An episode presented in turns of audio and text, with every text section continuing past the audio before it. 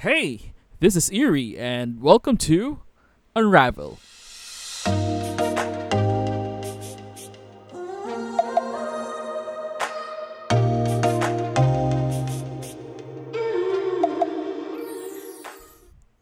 Hello, everyone. Welcome to the very first episode of Unravel.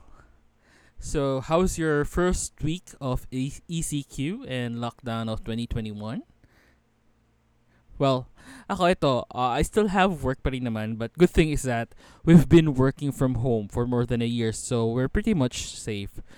Um, yun nga. Nga pala, speaking of, patuloy ang pagtaas ng number of COVID cases sa ating bansa. So, as of this recording, we've already hit a record of 15,000 15,000 new COVID 19 cases. Imagine that high. So, everyone, please take extra precautions. Avoid going out of for you know unnecessary things. As much as possible, stay at home. So let's do our part to help ourselves and our medical frontliners na by keeping safe and always away from the virus. Anyway, for this episode, we will talk about the story of a legendary horse called the Happy Horse. I'm pretty much sure most of you already have an idea, especially yung mga manginginom natin dyan. Well, sa mga nakahula, yes, you're right. Sa mga wala pang idea, this is about the legendary or the legend of the elusive Happy Horse bottle ng Red Horse beer the story goes or the legend goes like this. In in every case of Red Horse beer, you'll get to chance upon a one specific bottle that's different from the rest. While the Red Horse bottle logo have a strong looking horse, yung current one, this specific bottle I'm talking shows a smiling or a laughing horse. Ang sabi pa nga na nila, the alcohol content of this bottle is much higher compared sa ibang bote ng Red Horse. Knowing that Red Horse is one of the beer na you know may mataas na alcohol content, pagka iraw itong Happy Horse, itong Happy Horse ang nainom mo, ay, piado, tumba ka. Well, hindi ko matunton kung saan nagmula ang storyang ito pero ayon sa mga nakuha kong sources, naging prominente ang storyang ito during the late 1990s to early 2000s.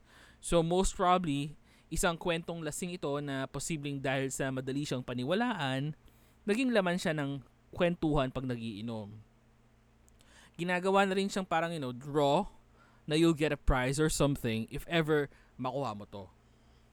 But sorry to burst your bubble, pero this story is not true. Apparently, the Happy Horse bottle was actually the old logo of Red Horse Beer. The beer have made uh, changes on their logo two times. So far, we're in the Happy Horse logo exists from their first two brandings. First, when it was, or when the product was introduced first in the market in 1982, and second is in their or on their first brand change during their 10th year anniversary, which is in 1992. The current logo that we see now from the bottle was actually the result of Red Horse rebranding on the early 2000s. As part also siguro ng pagtitipid ng company, they've decided at first to recycle or reuse yung mga old bottles, which makes sense kasi sobrang cost effective niya. this story is very alive pa around 2010s but because you know of the purchase growth and expansion na rin ng brand they continue to produce new bottles with the new logos. So with this the number of happy horse seems to become less visible na sa mga manginginom.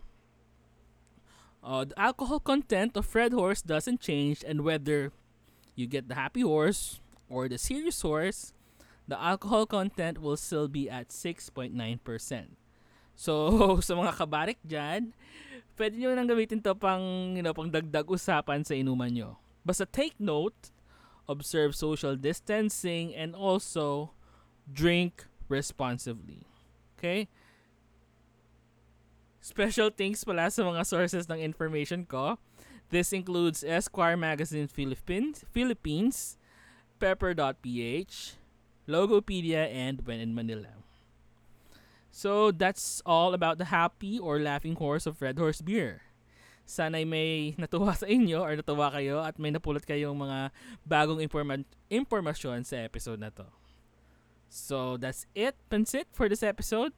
See you again on the next episode of Unravel, decoding Pinoy urban legends, gossips, and conspiracy theories. Bye!